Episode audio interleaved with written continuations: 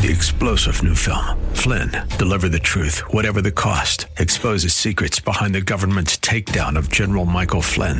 Flynn knew what the intel world had been up to. He ordered the first audit of the use of contractors. This set off alarm bells. He told the truth. He was the most dangerous person for Donald Trump to hire. They had to get rid of Flynn.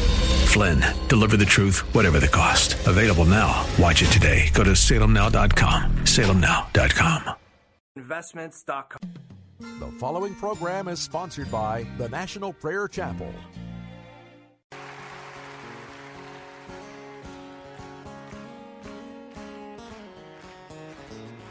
Have you been to Jesus for the cleansing power? Are you washed in the blood of the Lamb?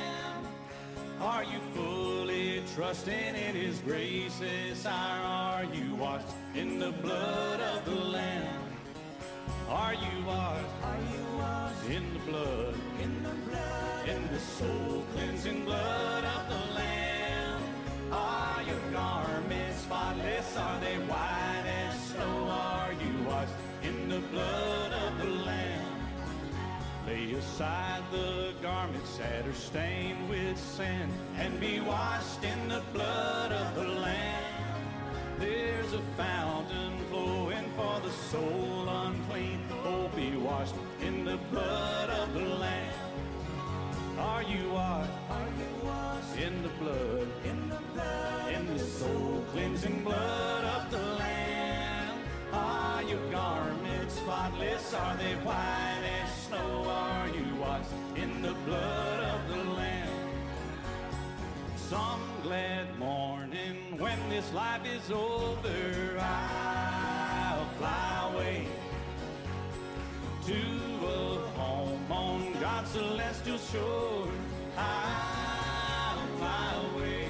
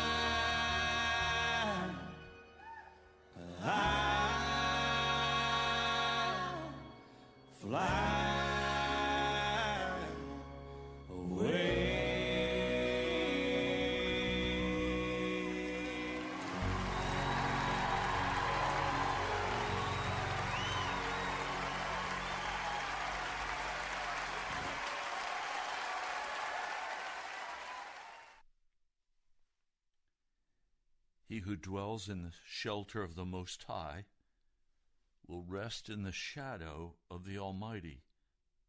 I will say of the Lord, He is my refuge and my fortress, my God, in whom I trust. Surely He will save you from the fowler's snare and from the deadly pestilence. He will cover you with His feathers, and under His wings you will find refuge. His faithfulness will be your shield and rampart. You will not fear the terror of night, nor the arrow that flies by day, nor the pestilence, nor the pestilence that stalks in the darkness, nor the plague that destroys at midday. A thousand may fall at your side, ten thousand at your right hand, but it will not come near you. You will only observe with your eyes and see the punishment of the wicked.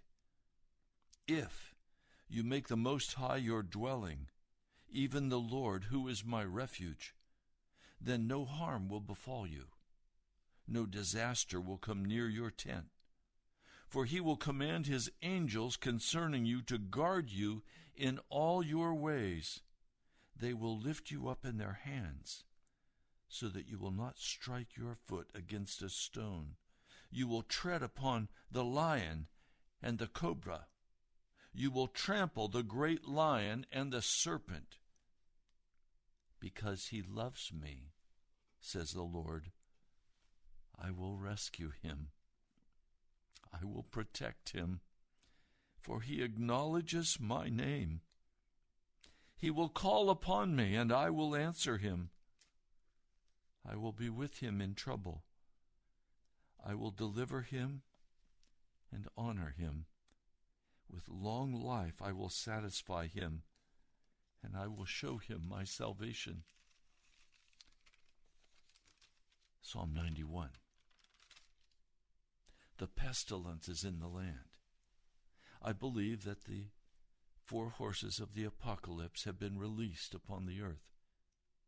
I believe that we are now in a countdown to Armageddon, that we are in the final years of life as we've known it. In fact, I suspect that what's happening now all around the world will forever change the normalcy of life. I don't think it will ever go back to what is normal. The vile sin of the wicked, yea, even of the church, has reached the heavens. And the Lord is now beginning to pour out his judgment upon the earth with these four horses of the apocalypse we are at the end. But I am so grateful that He is saying, Surely He will save you from the fowler's snare and from the deadly pestilence. Our Lord will save us. And He will save us because we love Him and we choose to repent of all sin and to walk clean before Him. He will rescue us. He will protect us. And so today I come to call upon the name of the Lord. I'm so tired of all human wisdom. I'm so tired of how everybody feels or what everybody thinks. You know, bottom line, it really doesn't matter what I think. It matters what Jesus Christ thinks. It matters what God is doing in this world, not what you're doing and not what I'm doing. We are called to wait upon the Lord, to wait for Holy Spirit power to come upon us. I tell you very honestly, I am not ready for the four horses of the apocalypse. I'm not ready. Why? because the fullness of the Holy Spirit in Pentecost power has not come upon me. But it will. Does the Holy Spirit dwell in me? Yes, absolutely. Has He done an amazing work of regeneration in my life? Yes, He has. Have I repented of all known sin? Yes, I have. And unknown, if there be such a thing. But there is still more that needs to happen in the church, in my life, in your life. We need, if we're going to participate with Jesus, he said, The fields are white for harvest now. Surely they are even more prepared and more ready for harvest now than in the day when Jesus walked this earth. We are at the end. And it's time for the three angels' message to be proclaimed over this earth. It's time. Are you ready? Are you filled with the power of the Holy Spirit? It's of interest to me that Dwight L. Moody, preaching his heart out, was not very effective. And several women finally approached him and said, We are praying for you that you will be filled with the Holy Spirit. We're praying for the power of God to come upon you in your preaching. Well, he was quite offended. He had assumed that he already had that power of the Holy Spirit and that everything was going as well as it could go. But it ignited a hunger in his heart for the presence and the power of the Holy Spirit. And he began to hunger after God for the gifting of this power. He went to New York City. He went to J.P. Morgan's headquarters.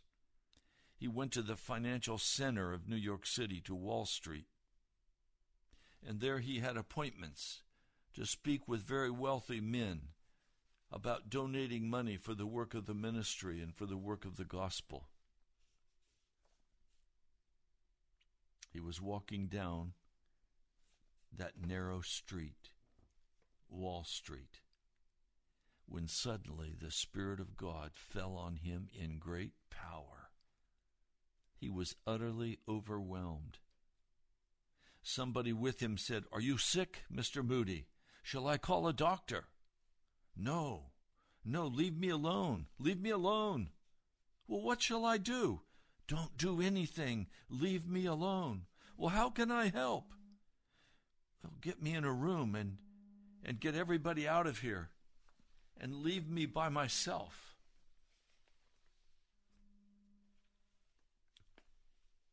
Well, they found him a room and he went in and he got on his face before God. And the waves of God's power began to flow over him. Finally, after a time, Moody said, Lord, you will have to stop or I will die. I've got all I can hold, Lord God. It's about to kill me. Later he said, I would rather lose everything in the world than to lose what I got then. When he went to preach, he said he used the same outlines, he used the same scriptures. The preaching wasn't any different. But where there had been seven or eight people saved, now there were hundreds of people saved. The difference was in the power Do you know it was not Dwight L. Moody's personality? It was not even his education. He used words like ain't. He mispronounced many of his words. He'd gone about to the fifth grade in school. What was the secret of his power? He was filled with the Holy Spirit. That was it. That's the Bible term. Filled with the Holy Spirit. God's power came on Charles Finney. Soon after he was converted, he would go to meetings. He'd take time off to pray all night, and the power of God would come on him. One time,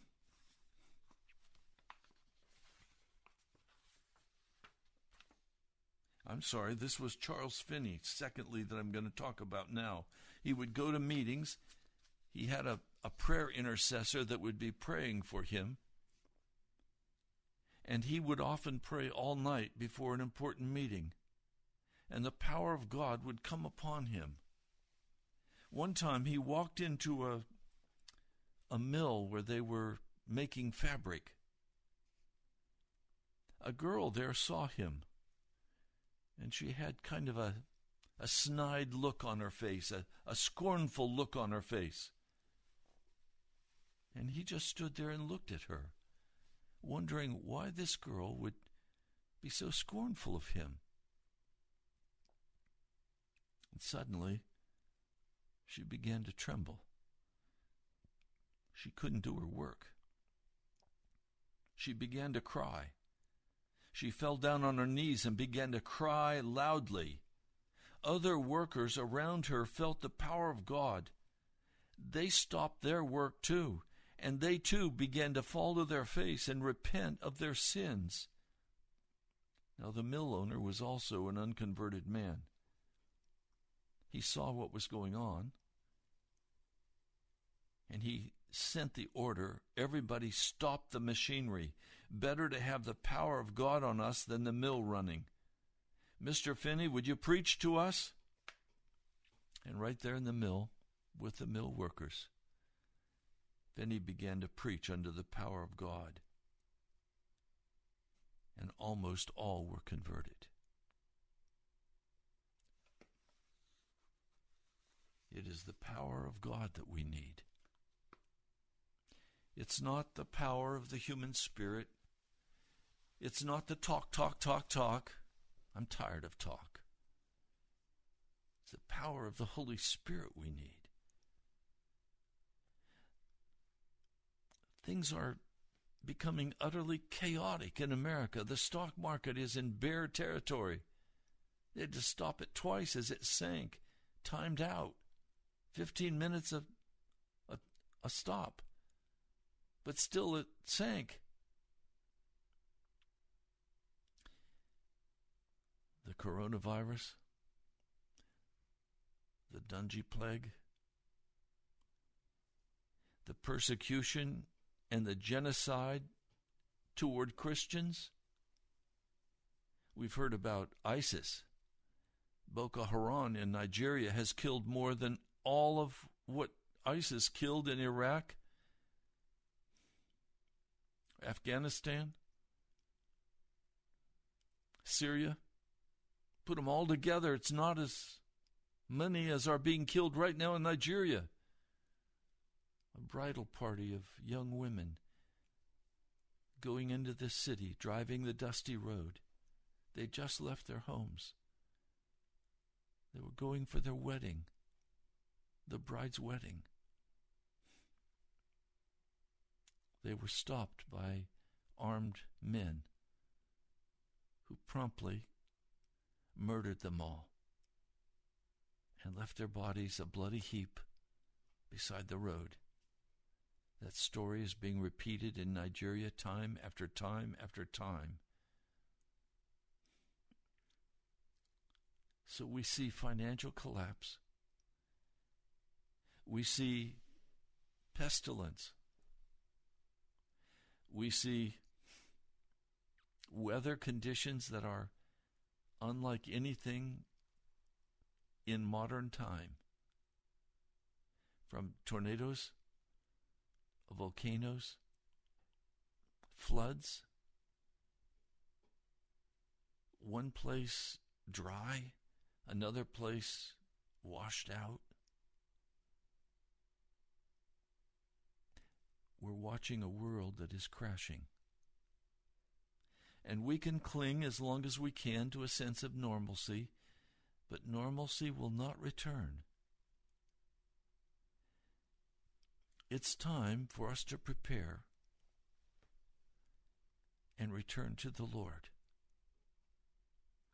and be baptized in the power of the Holy Spirit.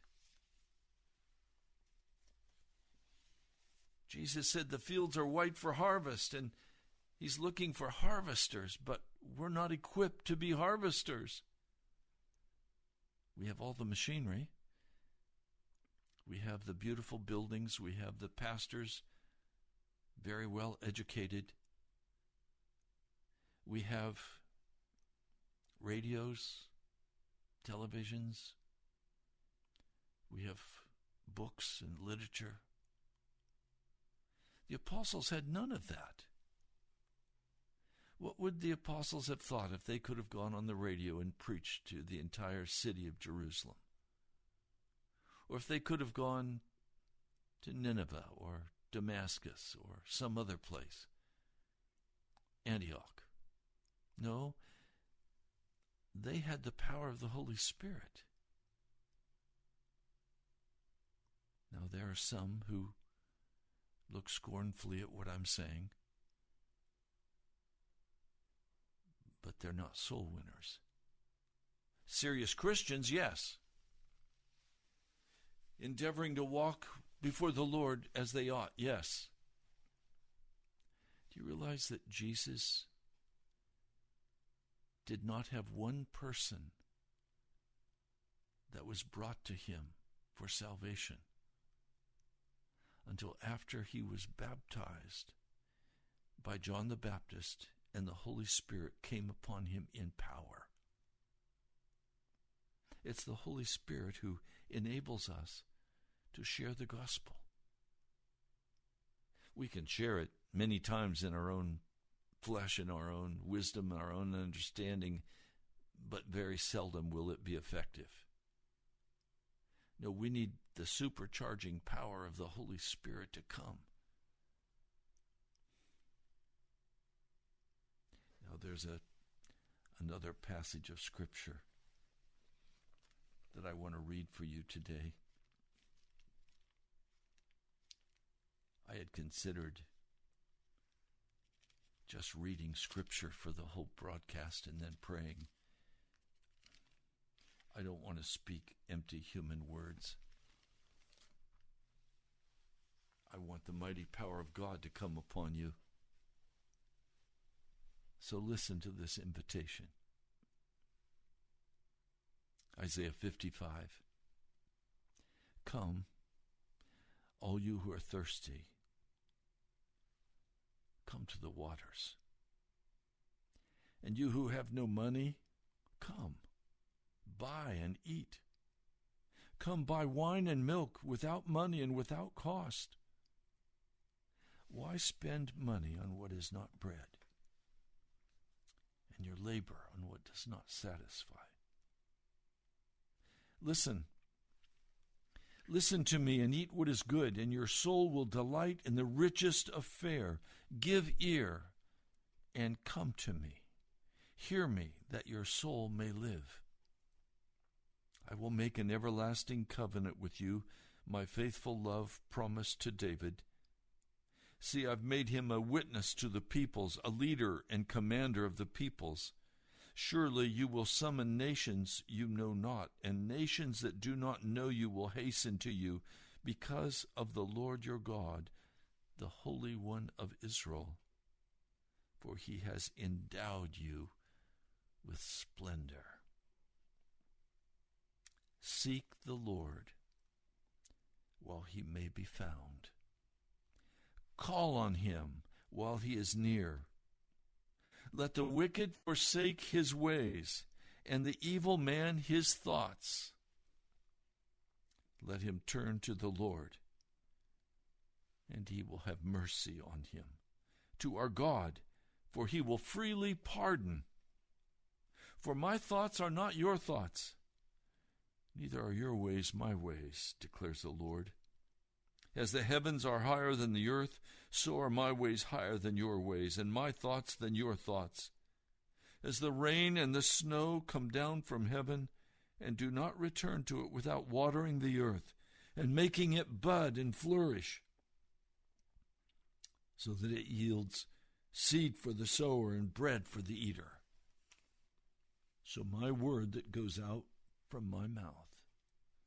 It will not return to me empty, but will accomplish what I desire and achieve the purpose for which I sent it. You will go out in joy and be led forth in peace. The mountains and the hills will burst into song before you, and all the trees of the field will clap their hands. Instead of the thorn bush will grow the pine tree, instead of briers the myrtle will grow. This will be for the Lord's renown, for an everlasting sign which shall not be destroyed. A couple of points I'd like to bring to your attention. Seek the Lord while he may be found, because there will come a time when you may desire to seek him and he will not be present. Now is the time to seek the Lord. Today is the time to seek the Lord. To call upon his name. To say, I call upon the name of Jesus of Nazareth. I call upon Jesus, the Son of the living God. Call upon Jesus, the crucified one. I call upon Jesus, the resurrected one. I call upon Jesus, my Lord and my Savior, my Master, and the love of my heart. Call on the name of Jesus and he will hear you. Let the wicked forsake his way. So, those ways of functioning, those attitudes that drive you into bitterness and anger and hopelessness, forsake your ways. And the evil man his thoughts. So forsake even the thoughts of your heart give them to Jesus. Turn the thoughts of your heart over to the Lord God of heaven and don't believe the lies that Satan will come and try to inject into your mind, but say, No, I am not the man you're making me out to be, Satan. Depart now in the name of Jesus. I call upon the name of Jesus. Give me a clean mind and a pure heart. Turn to the Lord, and he will have mercy on him. And to our God, for he will freely pardon. That word pardon is so interesting to me. It literally means that my sin is forgiven, but the consequences of my sin are also removed from my heart and my life. And I am restored. I am established. Some of us have sinned against the Lord. No, all of us have. You know I'm right. We have sinned against the Lord. And our hearts are grieved. Our hearts are grieved because we see just a little of our true condition before a holy and righteous God.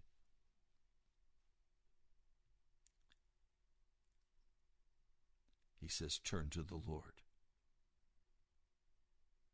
He will have mercy on you.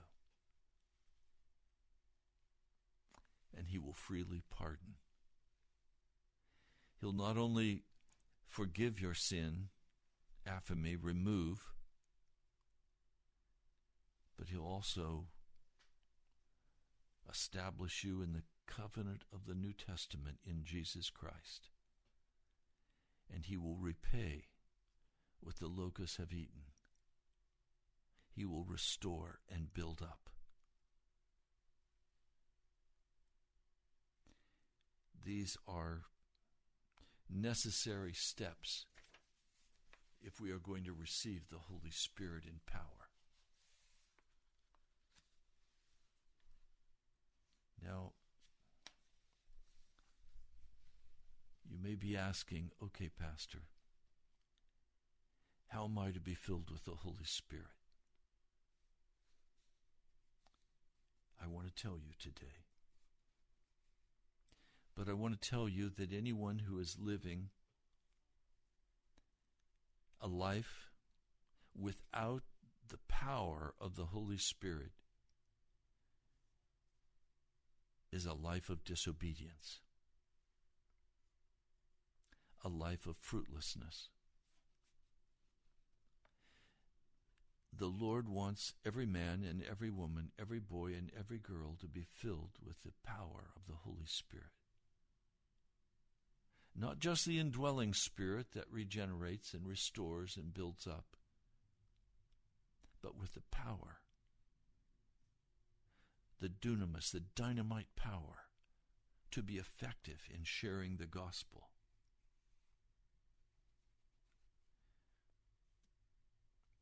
Back in World War I, an acting corporal was out on the parade ground.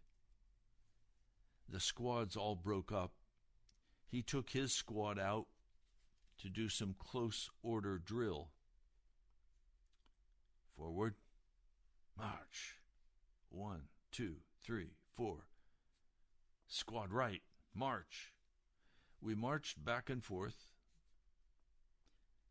and he would tell his little squad what orders they were to follow. After a while, a captain, the commanding officer, came up. And this corporal was embarrassed and frightened. And he said, Halt. The squad halted awkwardly, shifted around, tried to line up and come to rigid attention. The captain looked them over and said to one fellow, Button that button on your blouse. To another, he said, Hold your chin up. And then he said several things. He said, What command did you give as I walked up? The corporal answered, I said, Halt. Was that correct? No, sir, it was not. What should you have said? I should have said it in two counts. Squad, halt. Well, why didn't you? Sir, I was scared. Well, he said the next time, do it right. As he started to leave, I saluted and said, Thank you, sir. He turned sternly looked me through, and then said, Don't thank me.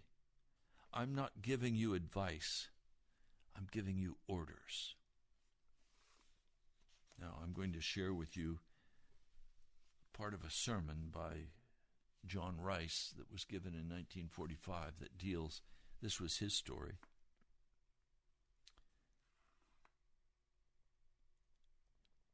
So, in this matter, Mr. Rice says, I'm not just giving you good advice. It would be nice to be filled with the Holy Spirit. I mean to say, the shame of God's people is that you are living in sinful disobedience as long as you do not have the power of God on you. I mean the shame, the sin that is damning your hundreds of thousands. You have churches that are filled with everything else but the Holy Spirit.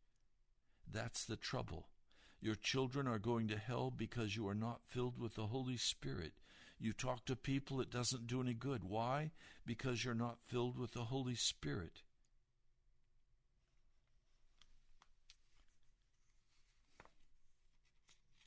Isaiah 44 3.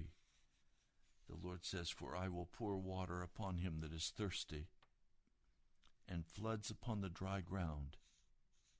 I will pour my spirit upon thy seed, and my blessing upon thy offspring.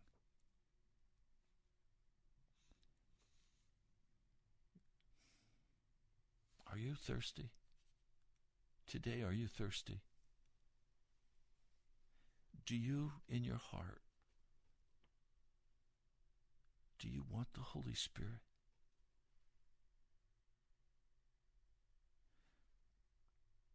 Unless your heart cries out, you're not going to be filled with the Holy Spirit for power, for witness, for ministry. If you don't mean business, you won't pay the price. You'll not pray long enough. You will not be content to give up the favor of men to have the power of God. You will not mean it unless your heart thirsts for God and thirsts for His power with a deep desire for the souls of men. Do you want to be filled with the Holy Spirit? There are two conditions that you must meet. One of them is obedience. I don't mean just to set out to go through a certain ritual. I mean obedience such as Jesus showed when he came to die, when he was baptized, when he prayed in the garden. The two things are, are in there. Peter said in Acts 5:32, "And we are his witness of these things, and so also the Holy Spirit, whom God hath given to them that obey him." Obey him? You mean as the apostles did? Yes. They were slain one way or another. Peter was crucified head downward, we're, to- we're told. And another, John, they say was boiled in oil. Another was dragged behind a horse and killed. John, an old, old man past 90, was exiled on the island of Patmos for his faith. Do you mean like that? Do you mean following Jesus, even if it kills you? Do you mean give up your own plans and dreams and count self dead and live a new life? Yes, that's exactly what it means. Are you ready to lay self on the altar and count self dead and crucified? And when self is crucified, will you come and follow Jesus? do what he says about soul winning? That's the kind of obedience the Bible's talking about. Are you not setting out to win souls with a holy passion? You do not mean to be filled with the Holy Spirit? Now, you may want some ecstasy, but you don't want what God wants to give you. Well, you're not going to have it unless you are after what God is after. And what God is after is the conviction of sinners and the power of God to witness to them. The thing that God said He wanted you to have, He will give to you if you will use it for what He wants to do. He commanded us to go and preach the gospel, to carry the gospel to sinners, to get people saved. Quote, Ye shall receive power after that, the Holy Ghost is come upon you, and ye shall be witnesses unto me. End quote. If you do not plan to witness for Jesus with the power, if that's not your point, if you do not mean to serve Him in whatever capacity He calls you to serve Him, then you are not obedient and He will not send His Holy Spirit. You must have the first requirement, and that is a willingness and a desire and a, a demand of yourself that you will totally obey the word of Jesus Christ, even to self crucifixion. Are you ready for that? That's why it takes so long sometimes. Why did it take 10 days of waiting before Pentecost? It's an oversimplification merely to say that the day of Pentecost had not come. Jesus had not promised that the power would come on the day of Pentecost. No, the real truth is that they needed plenty of time to confess their sins, judge their hearts, and make things right with one another, and to wait on God. Now, what's the second requirement? To ask God and to keep on waiting on God. That's what Jesus meant in Luke 11:13. If ye then, being evil, know how to give good gifts to your children, how much more shall your heavenly Father give the Holy Spirit to them that ask him? If you will give yourself wholly to the Lord, in complete obedience to his commands, and then, if you will wait on Him, He will send His power. You have not because you ask not. We have not the power of God because we ask not. We have not a Pentecost because we do not seek it, because we do not believe it, because we don't want it, because we don't want to pay the price for it. He said, Ask. The disciples continued with one accord in prayer and supplication with the women. and Mary, the mother of Jesus, with his brethren. That's the way they got Pentecost power. That's the way they got the baptism in the fullness of the Spirit. That is the way they had the endowment from heaven. That is the way they received the pouring out of the Holy Spirit. They waited with pleading, with a burden for the lost, with confession, with begging God, with prayer and supplication. And in due time, the power of God came. Are you filled with that Holy Spirit power? Or are you contented to live your life as you are now? Are you contented with your spiritual life? Or do you want more?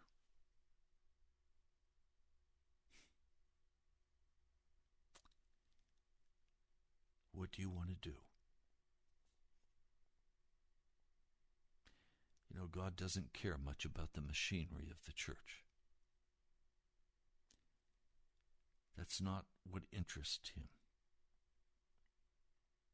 What God is interested in is people who will wait upon him in obedience for the power of the Holy Spirit. And then in the power of the Holy Spirit go forth to proclaim His gospel.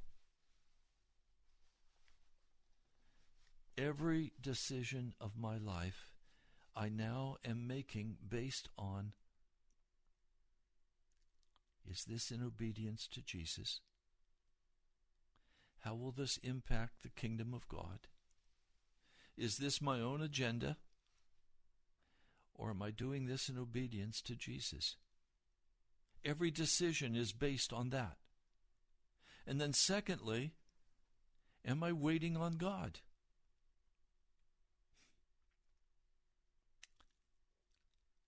Now, it's been almost two years ago when the Lord said to me, audibly, He said to me, Wait upon the Lord. So I come and I began to think about, you know, I could I could do this or I could do that. I I could begin and I stop myself and I say no. No. I am going to wait upon the Lord. Well, it doesn't look very useful, but I want to tell you something. In these two years, God has made me into a new man in these two years, He's taken away my fear. He's settled my heart. He's also carried me. That was the second thing he said to me. The Lord will carry you through. Oh, I won't carry me through. There are those who say, Pastor, you should just go do this and this and this. No. I was told to wait on the Lord. I was told that He would carry me through. And I was told to rest in Jesus. I'm doing that.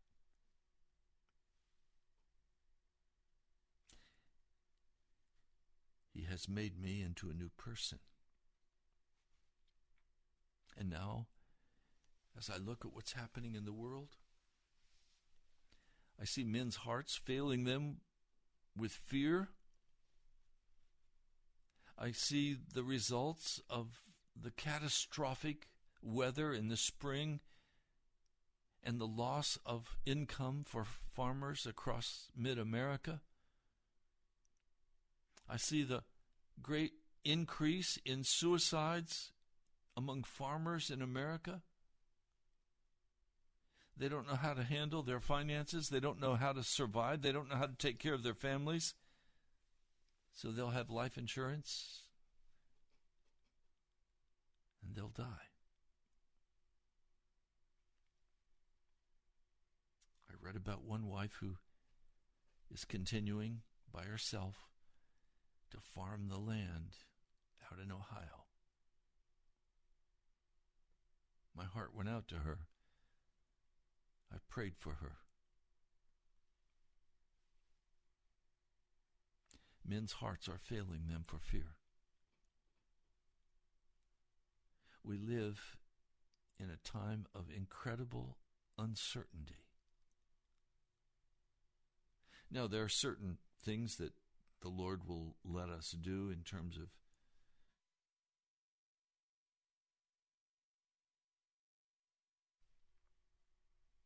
that's not going to save us. We can wash our hands. We cannot be in crowds of people. That's not going to save us.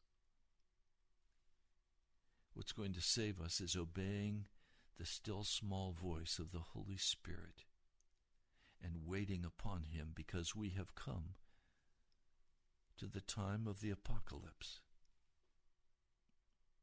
The four horsemen have been released. We now need to be in a place empowered by the Holy Spirit to bear witness that Jesus is Lord. We need absolute honesty. We don't need more advertising. We need the Holy Spirit.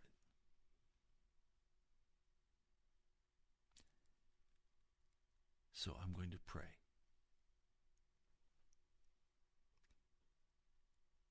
Lord Jesus, I know it's very clear in the scriptures that when Jesus breathed upon the apostles, your Holy Spirit entered into them. These men and women were saved. They were already, according to Ephesians, the first chapter, sealed by the Holy Spirit. But now there had to be an empowerment for witness, for ministry. And Lord, when that Holy Spirit power came, it wasn't the tongue of flame, it wasn't the wind, it wasn't even the speaking in tongues that were given as a sign that you have the Holy Spirit. It was the power to turn the lost and cause them to be convicted and weep for their sin and be saved. Lord, I come today knowing that this is an age when the church has all the money, the church has all the equipment, all the beautiful facilities, but no power. We do our seminars and our workshops, and we talk and we talk and we talk, and we spin up all kinds of strategies for success and for prosperity. But we have been utterly powerless in the face of the vile sin that has arisen in America in just the last few years. The church is powerless, being destroyed. Oh Lord, I come with my brothers and sisters and say, We will obey you, Jesus. And we come asking for the presence and the power of the Holy Spirit. We come asking and seeking and knocking, for that's what you told us to do. And we will continue doing this until you do what you promised you would do, and that was send forth your Holy Spirit to those who ask. Will a father give a stone or scorpion or snake to his son? No, never. And we know that you will not turn us away. So I press our case, the case of every person listening to this broadcast today who has made a covenant in their heart to obey you, Jesus, to walk clean before you, to be separate from the world and the vileness of this world. And they've made a decision with me that we will wait before you.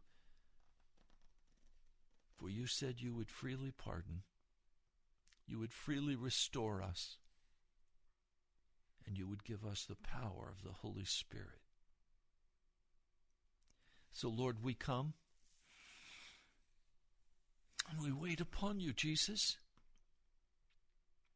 knowing we do not have the power, we don't have the ability to do the work of the gospel. Lord, we set our hearts on sharing with our family members and those we love and the stranger. We set our hearts on sharing with them the beautiful news of the gospel of your salvation, Lord Jesus. But without your Holy Spirit, we can't do anything. The evidence is all in. Our churches, Lord, have been filled with half converted people, with comfortable, lukewarm people who don't know their condition before you. Lord, I come crying out today for pastors and teachers, Sunday school teachers. I come crying out for those who hunger and thirst after you, Jesus, who are not satisfied with what's happening, who are not consumed by their work, who are not consumed by the world and its cares, but, oh God, They've come to a place where they're crying out for you, Jesus. That's why you said, Come and buy. All you who are thirsty, come to the water. And you who have no money, come buy and eat. Come buy wine and milk without money and without cost. Oh Lord, I know the cost. I know how to buy it is to obey you and to wait upon you. Oh Lord, would you come now and meet us? I pray in your holy name. Amen. You've been listening to Pilgrim's Progress. I'm Pastor Ray Greenley from the National Prayer Chapel. Beginning next Wednesday evening at 7:30, I'm inviting you to come and hear the Word of God, to come and wait upon the Lord. If your heart is crying out for more of Jesus, if you're thirsty, Invite you to come. Just Google National Prayer Chapel, and a map will pop up and it will give you directions to where we're going to meet, in the home we're going to meet. I'd love to see you. I'd love to meet you. So there's a phone number there. If you need help with directions, just call me. It's my personal cell number, and I'll help you with directions. I need to hear from you. I'm very grateful for those of you this week who've been writing and sending offerings, tithe. The National Prayer Chapel, Post Office Box 2346, Woodbridge, Virginia 22195. And also thank you to those of you who've been going online to nationalprayerchapel.com and you've been giving online. Thank you. God bless you. I love you. I'll talk to you soon.